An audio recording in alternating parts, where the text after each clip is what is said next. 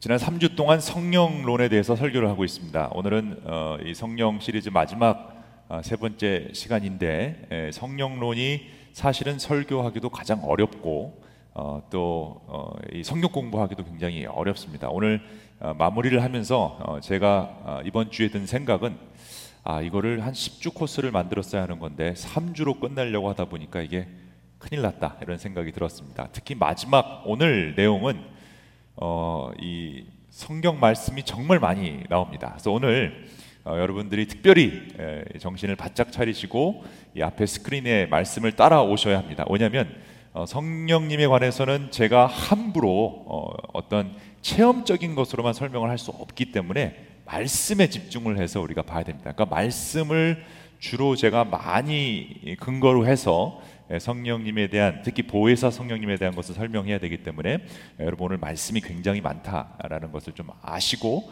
어, 미리 마음의 준비를 하고 어, 설교를 들을 수 있으면 좋겠습니다. 보통 제가 설교 준비를 하면 슬라이드가 한 25장 슬라이드를 만드는데 오늘 40장이 넘었습니다. 그러니까 그만큼 많은 설교 말씀, 어, 성경 말씀이 있다라는 걸 아시고 같이 따라오시면 좋겠고요.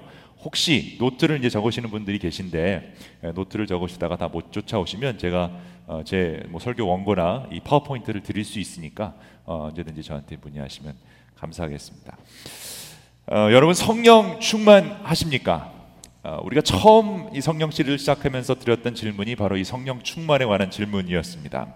성령 충만, 성령 세례, 성령 은사, 뭐 열매 등은 성령 공부 중에서 가장 많이 어, 질문 받는 주제이죠. 그만큼 성령님에 관한 관심이 많다라는 것을 알 수 있습니다.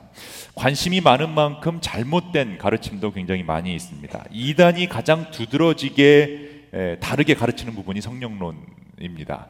어, 관심이 많기는 하지만 그만큼 성령님에 대해서 잘못 어, 이해하고 있고 또 잘 모른다는 게 문제이기도 합니다. 어, 이번에 제가 이거를 준비하면서 어, 어, 알게 된 사실인데 신천지의 교주가 자신을 보혜사 성령님 또 다른 보혜사가 나다 이렇게 해가지고 어프로치를 한 걸 보면서 아 이게 관심은 많은데 제대로 공부를 못했기 때문에 나오는 이단들의 실수다라는 것을 알 수 있죠. 그러니까 모든 신학이 그렇듯 하나님의 진리는 성경 안에서만 찾아야 합니다. 성경에서 드러난 하나님 외에 다른 것을 우리가 이해하려고 해도 안 되고요. 다른 것을 설명해서도 안 됩니다. 그래서 우리는 지난 3주 동안 구약과 신약에 기록된 성령 하나님의 단어를 다 찾아가면서 어, 성경 말씀에서 설명하고 있는 어, 성령 하나님을 보고 있습니다. 첫 번째 시간은 루아흐로 표현된 성령 어, 구약에서의 성령을 보, 어, 보았습니다. 초반에는 주로 특별한 사람들에게 임하셨던 그 루아흐 성령님이 후반부에는 하나님 말씀을 대언하는 예언자들에게 임하셨고 그리고 그 중에 요엘 어, 선지자를 통해서 마지막 때는 이 영을 음, 예, 성령님을 모든 사람에게 부어줄 것이다 라고 말씀하셨죠. 그리고 그 예언은 예수님을 통해 이루어졌습니다. 그래서 어, 우리가 예수 그리스도의 증인이 되는 것이 예, 성령이 우리에게 임하는 목적이라는 것을 보았고요. 가장 기본적인 목적이 어, 예수의 증인, 그러니까 구원의 예, 우리가 사람이 되었다라는 것이죠. 그리고 성, 그러므로 성령 충만이란 내 몸에 예수의 흔적으로 가득한 어, 예수의 흔적으로 충만한 삶이라는 것을 보았습니다. 지난주 두 번째 시간은요, 이 신약의 푸뉴마라는 그리스어로 표현된 성령님을 보았습니다. 예수님 세례식 때 성령님이 내려오셨죠. 그래서 그 예, 성령님이 하시는 역할 중에 하나는 우리가 사랑받는 하나님의 자녀임을 확인시켜 주는 것, 정체성의 확인. 어, 그 다음에 하나님의 자녀답게 살도록 훈련시키시는 분이 예, 바로 어, 성령님이다라는 것을 보았죠. 그리고 그 성령님이 계속해서 우리의 광야 같은 인생길에서 어, 속삭여 주시는 옆에서 계속 말씀해 주시는 것은 너는 내 사랑하는 자녀라 나는 너를 좋아한다라는 말임을 우리가 깨달았습니다. 성령님의 목적이 구원이고 성령님의 역할은 구원받은 우리들이 하나님의 자녀 된다라는 것을 확인시켜 주시고 그 정체성을 지켜 주시는 분이다라는 걸 보았죠. 오늘은 이 히브리어로 루아흐, 그리스어로 푸뉴마로 표현된 성령님의 또 다른 표현 단어인 이 파라클레토스라는 그리스 단어, 한국어로는 보혜사라고 번역된 성령님에 대해서 같이 말씀을 보고 어, 성경 시리즈를 어, 마무리하도록 하겠습니다. 어, 하나님의 입김, 하나님의 바람, 하나님의 숨으로 표현된 이 루아흐 또 푸뉴마라는 단어는 우리에게 생명을 주시려는 구원을 주시려는 성부 하나님의 역동적인 움직임을 표현했다라고 볼 수 있습니다. 어, 성부 하나님께서는 인간 세상에 역사하시는 어, 동안 우리가 하나님을 경험하게 원하시는데 그 경험하는 방법이 이제 이 바람, 생명, 푸뉴마, 루아흐의 성령님을 통해서입니다. 그와 동시에 부활하시고 지금은 하나님 우편에 앉아 계신 성자 하나님 예수 그리스도의 역사하심을 어, 지금 예수님이 안 계신 이 땅에서 우리가 경험하기 위해서 이 파라클레토스라는 단어를 통해서 그 보혜사 성령님이 어떻게 역사하시는지를 설명하고 어, 있습니다. 이 파라클레토스라는 단어 어, 한자로 굉장히 어렵습니다. 보혜사 저는 처음 이 단어를 들었을 때 무슨 절 이름인 줄 알았습니다. 근데 절 이름이 아니죠. 이게 한자로 이 옆에 서서 도와주다.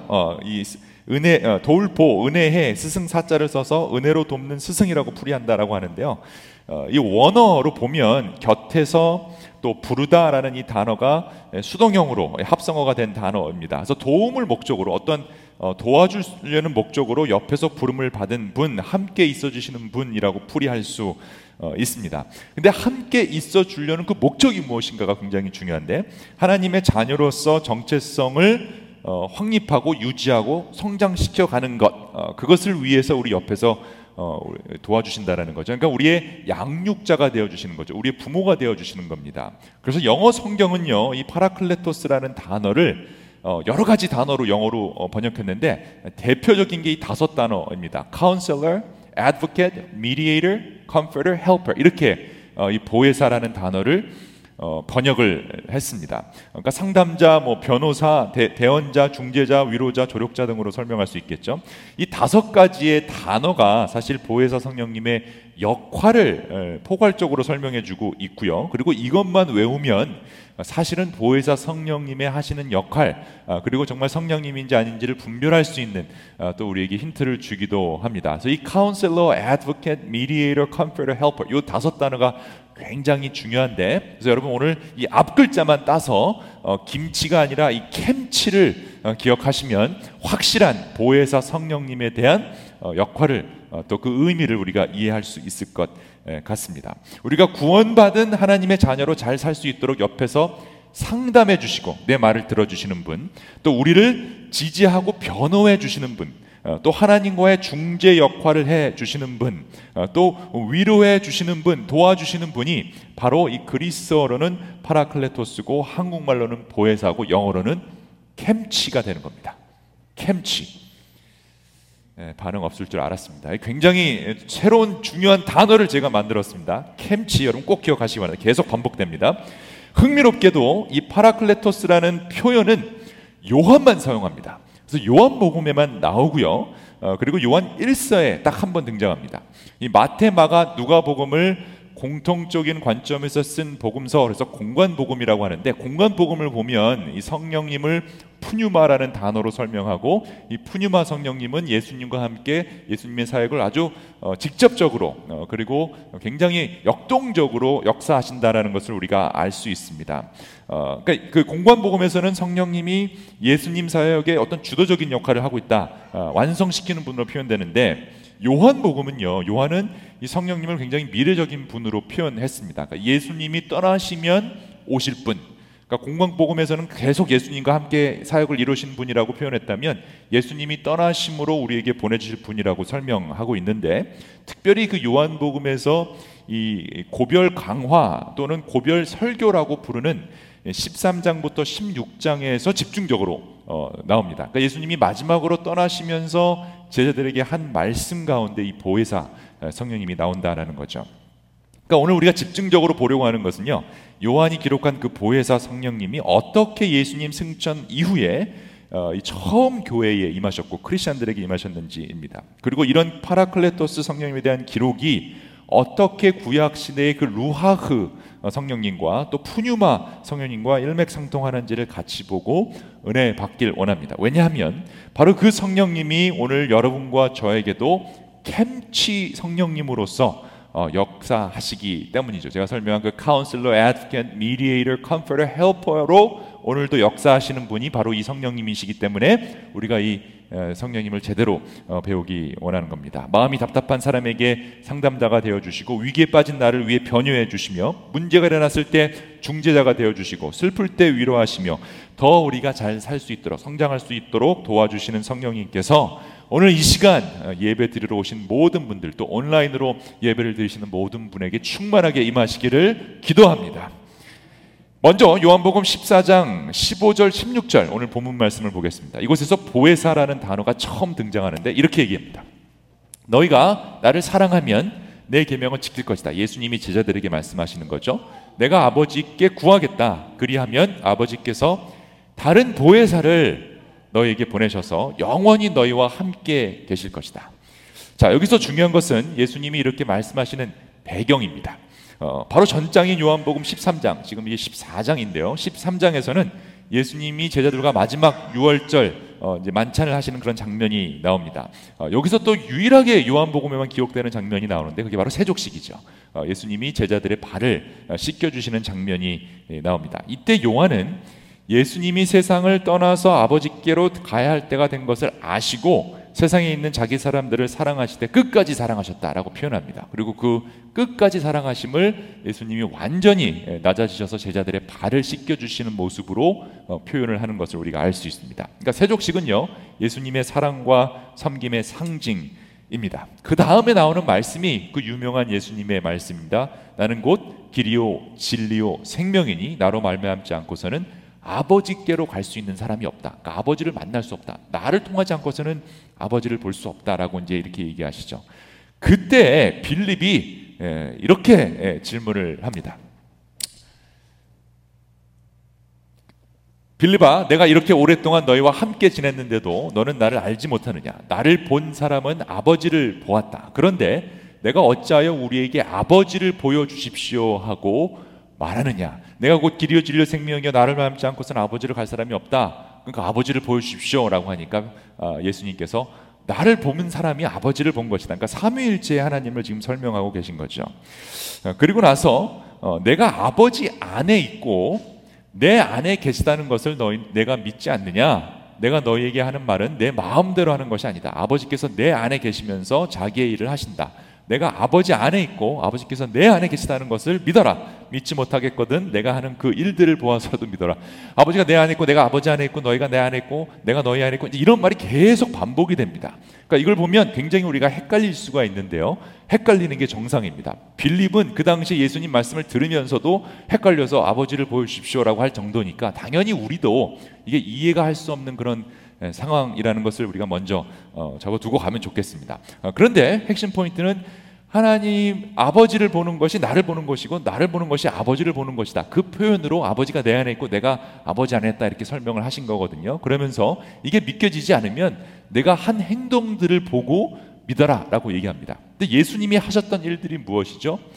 누가복음 4장에 보면 어, 예수님이 어, 이 세례 받으실 때 성령이 내려오시고 또 광야에서 성령이 이끌려서 어, 시험을 받으신 후에 그 다음에 이제 4장에서 주님의 영이 예수님께 내리셨다라고 하면서 예수님이 읽으신 그 구, 구약의 성경 말씀이 있습니다. 그게 이제 이사야서 말씀인데요. 예수님이 누가복음 4장에서 이렇게 말씀하십니다. 주님의 영이 내게 내리셨다. 주님께서 내게 기름을 부으셔서 가난한 사람에게 기쁜 소식을 전하게 하셨다. 그러니까 예수님이 하신 일이죠. 주님께서 나를 보내셔서 포로된 사람들에게 해방을 선포하고 눈먼 사람들에게 눈뜸을 선포하고 억눌린 사람들을 풀어주고 주님의 은혜의 해를 선포하게 하셨다. 이 말씀 다음에 두루마리를 접고 오늘 이 일이 여기서 이루어졌다라고 선포합니다. 그러니까 예수님이 하시려고 했던 일이 바로 이 일임을 우리가 알 수 있고 이런 일을 보아서라도 예수님이 곧 하나님 아버지라는 것을 믿어야 한다고 말씀하십니다.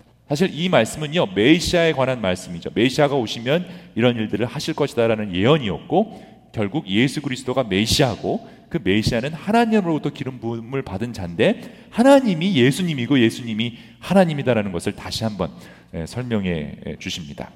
그와 동시에 우리도 그러면 예수님이 하셨던 그 일을 똑같이 이어가면 그러니까 예수님이 보여주셨던 그 일, 예수님이 먼저 시작하셨던 그 일을 우리가 아, 하면 예수님이 당연히 그 일에서 어, 예수님이 드러난다라고 이제 설명을 하는 거죠. 요한복음 14장 12절에서 어, 이렇게 말씀하십니다. 내가 진정으로 진정으로 너에게 말한다. 나를 믿는 사람은 내가 하는 일을 그도 할 것이다. 그러니까 단순히 믿는 것은 믿는 믿음에서 끝나는 게 아니라 행함이 있다. 이제 야고보서랑 다 연결이 되는 거죠. 그러니까 해야 된다라는 거예요. 예수님이 하셨던 일을 해야 된다. 근데 그것보다 더 큰 일도 할 것이다라고 얘기하죠. 예수님이 하신 것보다 더 큰 일을 우리가 할 수 있다. 그것은 내가 아버지께로 가기 때문이다라고 얘기를 합니다.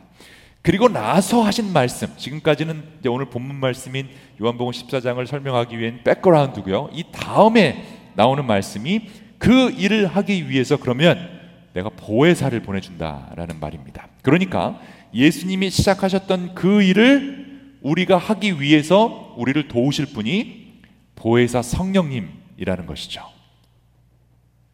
너희가 나를 사랑하면 내 계명을 지킬 것이다. 내가 아버지께 구하겠다. 그리하면 아버지께서 다른 보혜사를 너에게 보내셔서 영원히 너와 함께 계시게 할 것이다.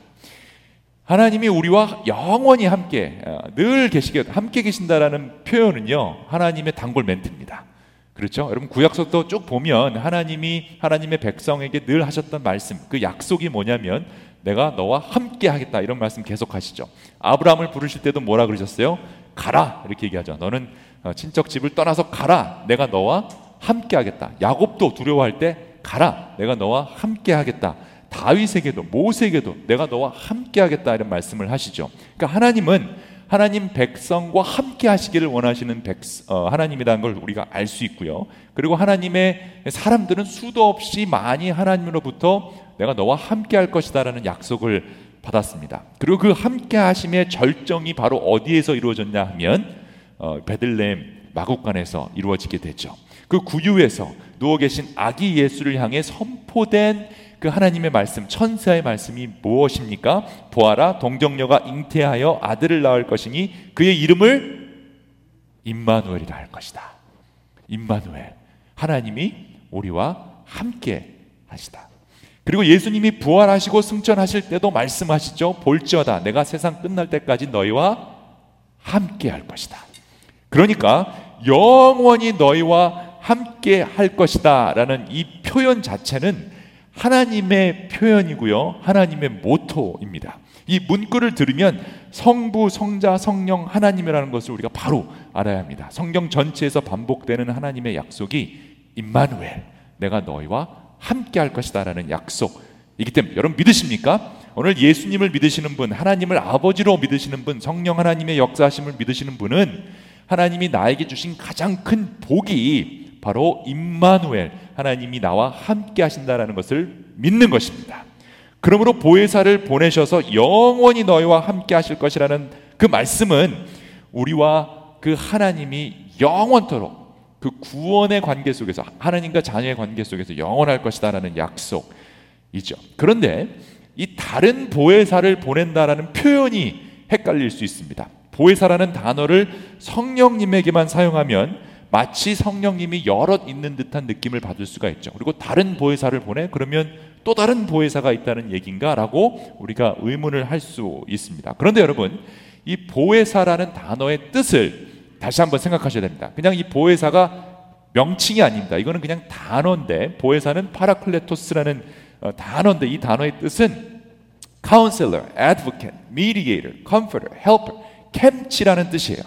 어, 그러니까 보혜사는 성령님에게만 적용하는 단어가 아니다라는 겁니다. 이게 헷갈리기 시작하면 신천지도 될 수 있고 이단으로 이제 빠지게 되는 거죠. 그러니까 예수님이 다른 보혜사를 보내준다라는 것을 그냥 우리가 직역하면 다른 도우미를 보내주겠다, 다른 위로자를 보내준다, 다른 어, 어 성령님을 보내준다. 그러니까 그 성령님이라는 표현 안에 예수님이 다 포함되어 있다라는 것을 우리가 알 수 있습니다.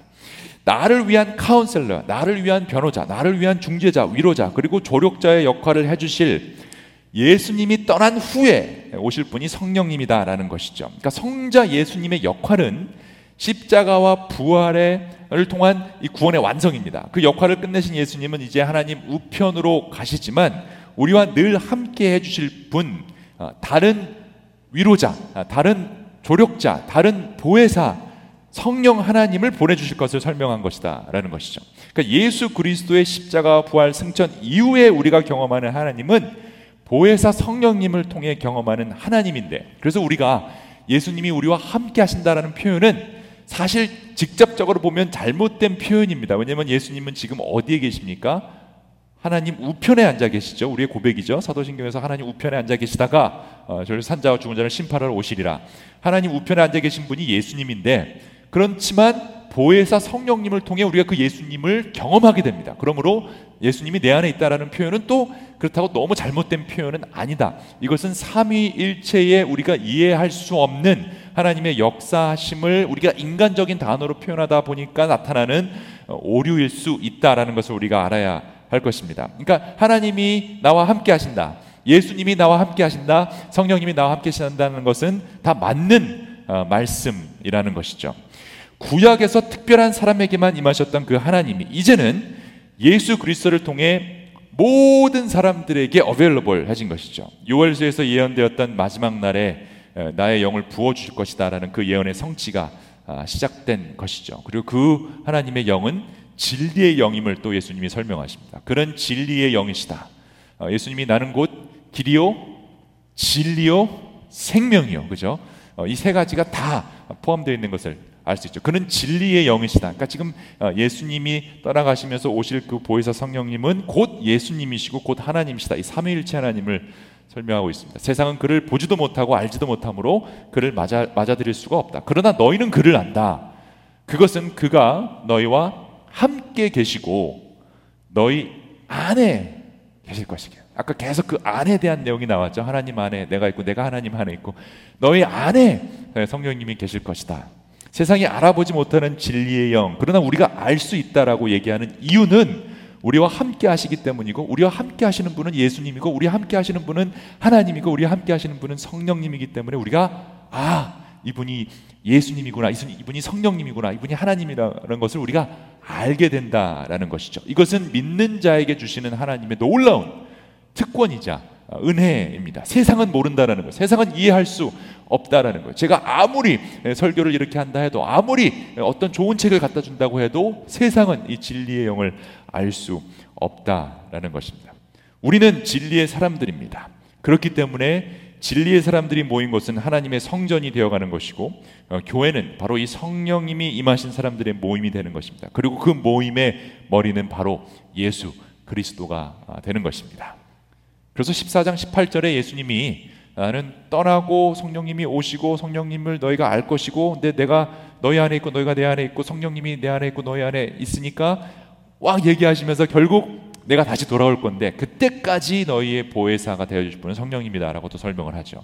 나는 너희를 고아처럼 버려두지 아니하고 너에게 다시 오겠다. 조금 있으면 세상이 나를 보지 못할 것이다. 그러나 너희는 나를 보게 될 것이다. 세상이 보지 못하는데 나를 보게 될 것이다. 그것은 내가 살아있고 너희도 살아있을 것이기 때문이다. 그날에 너희는 내가 내 아버지 안에 있고 너희가 내 안에 있으며 내가 너희 안에 있음을 알게 될 것이다. 자, 여기서 이제 믿음이 필요한 것입니다. 제가 처음에 설명할 때 이 성령님 삼위일체를 이해하기 위해서는 내가 먼저 이해했기 때문에 믿는 것이 아니라 믿어야 이해할 수 있다라고 한 부분이 바로 여기에 있습니다. 이미 어, 지금 많이 이제 헷갈리기 시작하실 겁니다. 근데 우리가 어, 성령 하나님의 존재를 어, 어, 하나님 아버지의 존재를 예수 그리스도의 존재를 믿는 그 믿음이 생기면 이것이 무슨 뜻인지를 알게 된다라는 것이죠. 이 안에 있다라는 표현도 예수님이 자주 사용하셨던 표현입니다. 예수님이 아버지 안에 있고 우리가 예수님 안에 있으며 예수님이 우리 안에 있다. 라는 표현은 17절에서 진리의 영이신 보혜사 성령님이 우리 안에 계실 것이라는 말과 함께 본다면 결국 2000여 년 전에 베들레헴과 나사렛 갈릴리라는 그 한정된 지역에서만 예수 그리스도라는 보혜사, 아, 도우미, 위로자, 아, 캠치라는 보혜사를 주셨던 특별한 은사를 예수님 승천 이후에는 예수님을 믿는 모든 사람들에게 주셨다라는 거예요. 그렇죠, 여러분 이해가 됐습니까? 2000여 년 전에는 예수님 하나님이 직접 오신 사건이 예수님인데 그 예수님을 직접 경험하고 예수님의 그 보혜사, 예수님의 위로를 받은 사람들, 도움을 받은 사람들은 한정된 사람들이었죠. 그런데 이제는 그게 완전히 익스텐드돼서 전 세계에서 예수 그리스도의 이름을 믿는 사람들에게 동일하게 예수님을 경험할 수 있는데 바로 그 모습이 보혜사 성령님을 통해서 역사할 수 있다라는 것입니다. 성부 예수님은 이제 예, 제자들의 곁을 떠나 하나님 우편으로 가시지만 성령님을 통해 더 많은 사람들이 예수님을 경험하게 되는 것입니다. 예수님을 경험하면 아버지를 보는 거예요. 하나님을 또 경험하게 되는 것이죠. 이것이 갈릴리 사람들이 받았던 은혜, 그 이스라엘 사람들이 받았던 은혜보다 훨씬 더 귀한 은혜다라는 것이죠. 그런 보혜사 성령님을 통해 예수님을 경험하고 예수님을 주인으로 모시는 교회 공동체는 결국 그래서 그 안에서 예수님이 드러나게 돼 있음도 설명하고 계십니다. 21절입니다. 내 계명을 받아서 지키는 사람은 나를 사랑하는 사람이요 나를 사랑하는 사람은 내 아버지의 사랑을 받을 것이다. 그리고 나도 그 사람을 사랑하여 그에게 나를 드러낼 것이다. 구약에서 특별한 사람들에게만 드러나셨던 루아흐 성령님이 예수님에게 드러나신 푸뉴마 성령님으로 나타나셨고 이제는 파라클레토스 보혜사 캠치 성령님으로 우리 모두에게 즉 예수님을 사랑하는 모든 교회에게 나타나신다는 거예요. 바로 이 사건이 오순절 마가의 다락방 사건이고요. 그렇게 드러난 성령님의 그 열매가 결과가 무엇이었냐 하면 그런 성령 공동체를 통한 더 많은 사람들의 구원이자 그 사람들이 하나님을 사랑하고 예수님을 사랑함으로 서로 사랑하는 사랑의 공동체가 되었다라는 것입니다. 저 사도행전 2장 40절로 가보겠습니다.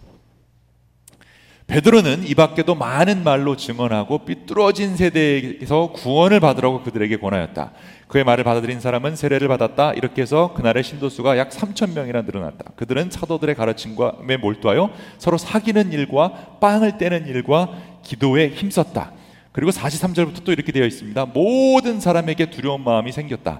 하나님의 영이 모든 사람에게 임했고 그와 동시에 두려운 마음이 또 생겼다라고 합니다. 사도를 통해 놀라운 일과 표징이 많이 일어났던 것이다. 믿는 사람은 모두 함께 지내며 모든 것을 공동으로 소유하였다. 그들은 재산과 소유물을 팔아서 모든 사람에게 필요한 대로 나누어 주었다라고 되어 있죠. 그리고 날마다 한 마음으로 성전에 열심히 모이고 집집이 돌아가면서 빵을 떼며 순전한 마음으로 기쁘게 음식을 먹고 하나님을 찬양하였다. 그래서 그들은 모든 사람들에게 호감을 샀다. 예수님이 약속하신 보혜사 성령님의 역사하심의 결과는 교회의 탄생이었어요. 그러니까 교회가 이런 모습을 가지고 있었다는 겁니다. 그 교회의 이름은 초대교회가 아니에요. 처음 교회가 아니라 사실은 보혜사 교회라고 불려져야 됩니다. 영어로는 캠치 처치라고 불러져야 돼요. 왜냐하면 예수님을 믿는 사람들에게 카운셀러로, 변호자로, 중재자로, 위로자로, 그리고 도움 주시는 분으로 역사하신 성령님은 믿는 사람들끼리 서로 보혜사 역할을 감당하도록 도우셨기 때문입니다. 그러니까 이 처음 나타난 교회의 모습에서 예수님의 모습이 드러나고요. 예수님 모습이 드러난다는 것은 성령님의 모습이 드러난다는 건데 성령님의 역할이 아까 뭐라고 제가 설명해 드렸습니까? 캠치죠. 캠치. 그 서로 어, 상담해주고 어, 변호해주고 어, 대언해주고 위로해주고 도와주는 그 모습이 이 교회 안에서 드러나기 시작했다라는 것이에요. 믿는 사람들이 모두 함께 지냈다는 점에서 함께 하시는 성령님이 드러났고 모든 것을 공동으로 소유하고 재산과 소유물을 팔아 모든 사람에게 필요한 대로 나눠주는 모습에서 서로 위로와 격려가 되었으며 날마다 한 마음으로 성전에 열심히 모이고 집집이 돌아가면서 빵을 떼며 순전한 마음으로 기쁘게 음식을 먹고 하나님을 찬양하는 모습에서 보혜사 성령님의 모습이 그대로 드러난 것입니다. 그 모습이 드러나자 모든 사람들에게 호감을 사기 시작한 거죠. 예수님이 시작하신 일을 하나님의 자녀들인 우리들이 계속 진행하기 위해 우리를 도우시는 분이 보혜사 성령님이십니다. 그 보혜사 성령님을 경험한 우리들은 그러므로 서로에게 보혜사의 역할도 감당하게 됩니다. 예수님이 우리 안에 드러난다라는 것은 결국 우리가 캠치의 모습으로 살아가야 한다라는 것입니다. 그래서 바울은요, 모든 성령님의 역사하심, 성령님의 선물, 은사들은 교회 공동체를 위한 것이고 모든 성령의 열매들도 교회 공동체를 위한 것임을 아주 분명하게 얘기하면서 그 은사들의 특징이 이 캠치라는 것을 정확하게 설명합니다. 고린도전서 12장 말씀인데요. 은사는 여러 가지지만 그것을 주시는 분은 같은 성령이십니다. 섬기는 일은 여러 가지지만 섬김을 받으시는 분은 같은 주님이십니다. 일의 성과는 여러 가지지만 모든 사람에게서 모든 일을 하시는 분은 같은 하나님이십니다. 각 사람에게 성령을 나타내 주시는 것은 공동 이익을 위하는 것입니다. 그러니까 성령, 주님, 하나님 삼위일체가 다 드러나면서 사도 바울도 지금 그걸 설명하고 있는 거죠. 어떤 사람에게는 성령을 통하여 지혜의 말씀을 주시고 어떤 사람에게는 같은 성령을 따라 지식의 말씀을 주십니다. 어떤 사람에게는 같은 성령으로 믿음을 주시고 어떤 사람에게는 같은 성령으로 병 고치는 은사를 주십니다. 어떤 사람에게는 기적을 행하는 능력을, 어떤 사람에게는 예언하는 은사를, 영분별하는 은사를, 여러 가지 방언을, 그 방언을 통역하는 은사를, 또 모든 일은 한 분이신 같은 성령님이 하시며 그는 원하시는 대로 각 사람에게 은사를 나눠 주신다라고 설명하고 있죠. 그러니까 보혜사 성령님을 경험한 우리의 삶 속에서 다른 이들에게 우리 주위에 있는 성도들에게 또 믿지 않는 사람들에게 보혜사의 모습이 드러날 수 있도록 예수님이 시작하신 그 일을 계속 이어가는 것이다라는 거죠. 결론을 내리자면 이 보혜사 성령님께서 연약한 우리를 돌보시고 도우시고 격려하시는 것처럼 성령님이 우리를 캠치하시는 것처럼 우리도 다른 사람들에게 보혜사의 역할을 감당할 때 예수 그리스도가 드러난다라는 거죠. 뭐 그런 결론을 이렇게 복잡하게 얘기합니까? 라고 아마 욕하시는 분이 있을런지도 모르겠지만 성령 말씀을 다 통해서 이렇게 결론을 내려야 우리가 아 성령님이 저렇게 역사하시는구나를 확실히 알 수 있기 때문입니다. 그 무엇보다도 공동의 이익을 위하고 예수 그리스도가 가장 두드러지게 드러나는 성령의 은사를 우리는 사모해야 하는데 결국 이 모든 것이 어디로 그러면 어, 포인트를 하고 있느냐? 가장 큰 은사, 가장 좋은 은사. 이미 요한복음 14장 15절에서 예수님이 말씀하셨죠. 네가 나를 뭐뭐 하면 내 계명을 지킬 것이다. 그리고 바울도 이것이 율법의 완성이다라고 얘기하죠. 그래서 사도 바울은요, 이 12장이 고린도 전서 12장이 굉장히 중요한 장으로 성령님의 은사와 역사하심을 설명하는데 그 결론으로 뭐라고 얘기하냐면 이렇게 얘기합니다. 그러나 여러분은 더 큰 은사를 열심히 구하십시오. 이제 내가 가장 좋은 길을 여러분에게 보여드리겠습니다. 나는 곧 길이요, 진리요, 생명이다. 내가 사람에게 모든 말과 천세의 말을 할 수 있을지라도 내게 사랑이 없으면 울리는 징이나 요란한 깽과리가 될 뿐입니다. 자, 여러분 좀 도와주시면 좋겠습니다. 사랑이란 단어가 나올 때마다 그것만 여러분 같이 어, 읽어주시면 좋겠습니다.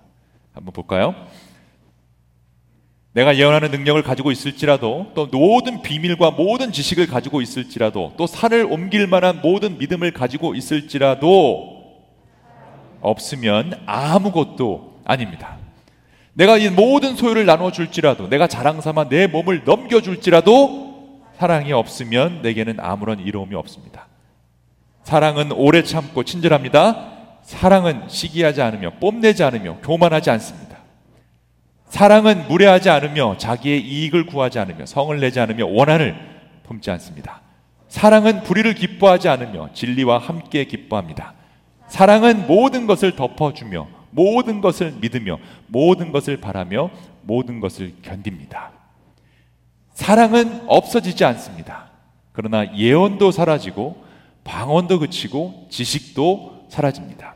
우리는 부분적으로 알고 부분적으로 예언합니다. 그러나 온전한 것이 올 때에는 부분적인 것은 사라집니다.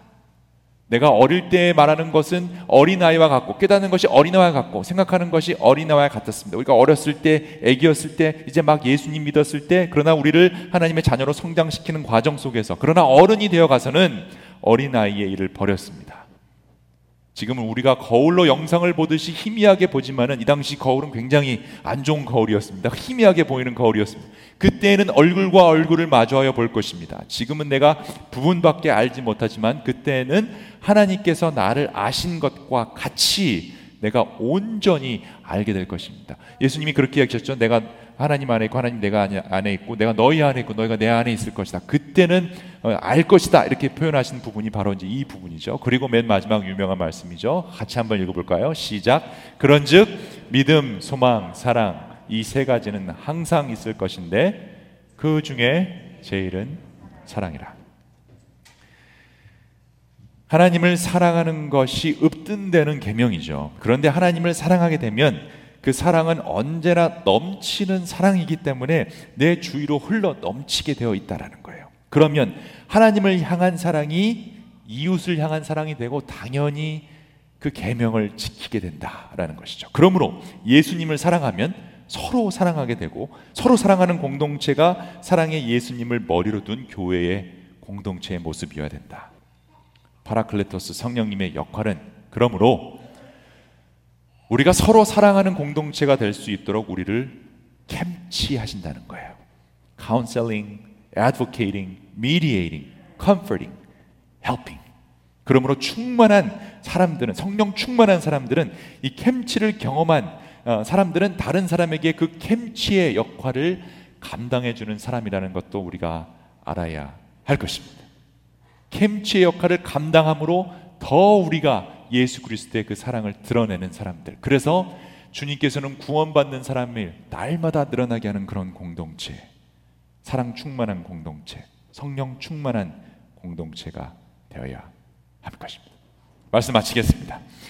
다시 한번 질문하겠습니다. 여러분은 성령 충만하십니까? 이 세 가지는요, 어, 제가 정리해서 더 다시 설명해 드리겠습니다. 이 세 가지를 의미하는데, 첫 번째, 나는 예수님을 믿고 구원받았습니다. 그래서 예수님의 흔적이 가득합니다. 라는 것을 고백하는 사람입니다. 두 번째로는 나는 하나님의 사랑스러운 자녀입니다. 그래서 성숙한 자녀로 성장합니다 라는 것을 고백하는 사람이 성숙한 사람입니다. 그리고 세 번째로는요. 나는 다른 사람들에게 예수님을 드러내고자 캠치하는 어, 사람입니다. 그래서 사랑합니다 라고 고백하는 사람이 성령 충만한 사람 입니다. 예수님의 흔적이 가득해서 성숙한 자녀로 성숙해지려면 사랑해야 된다는 거죠. 예수님의 흔적, 성숙한 자녀, 사랑 이 세 가지는 항상 같이 가야 된다라는 것입니다. 그 사랑의 방법이 무엇이냐? 다시 한번 캠치를 정리해 드리자면 좋은 지혜와 지식을 전해주는 상담자로 서로 사랑해야 할 것입니다. 서로 말을 들어주고 상담해 줘야 돼. 우리 카운셀링 서로 필요합니다. 얘기를 들어주시기 바랍니다.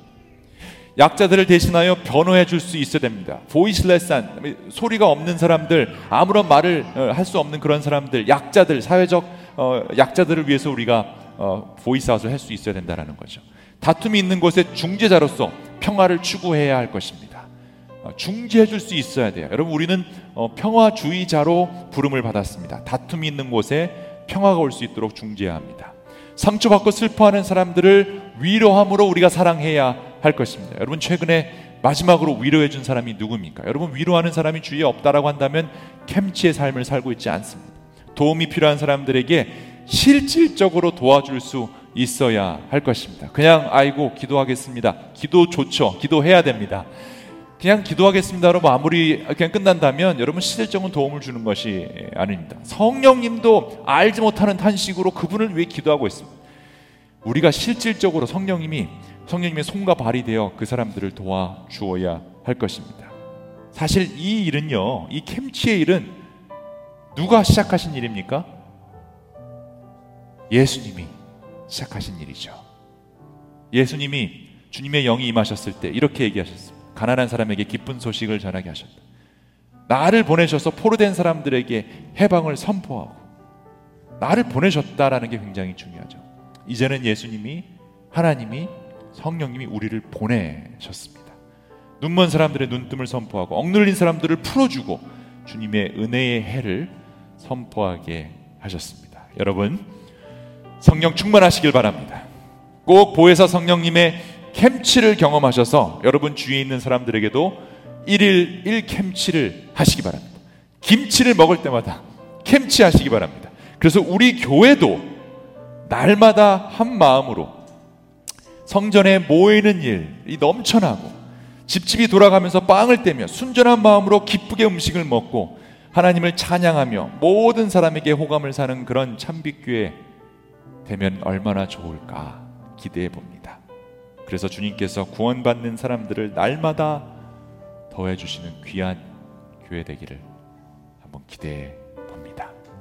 성령 충만하신 여러분 되시기를 주님의 이름으로 축원합니다.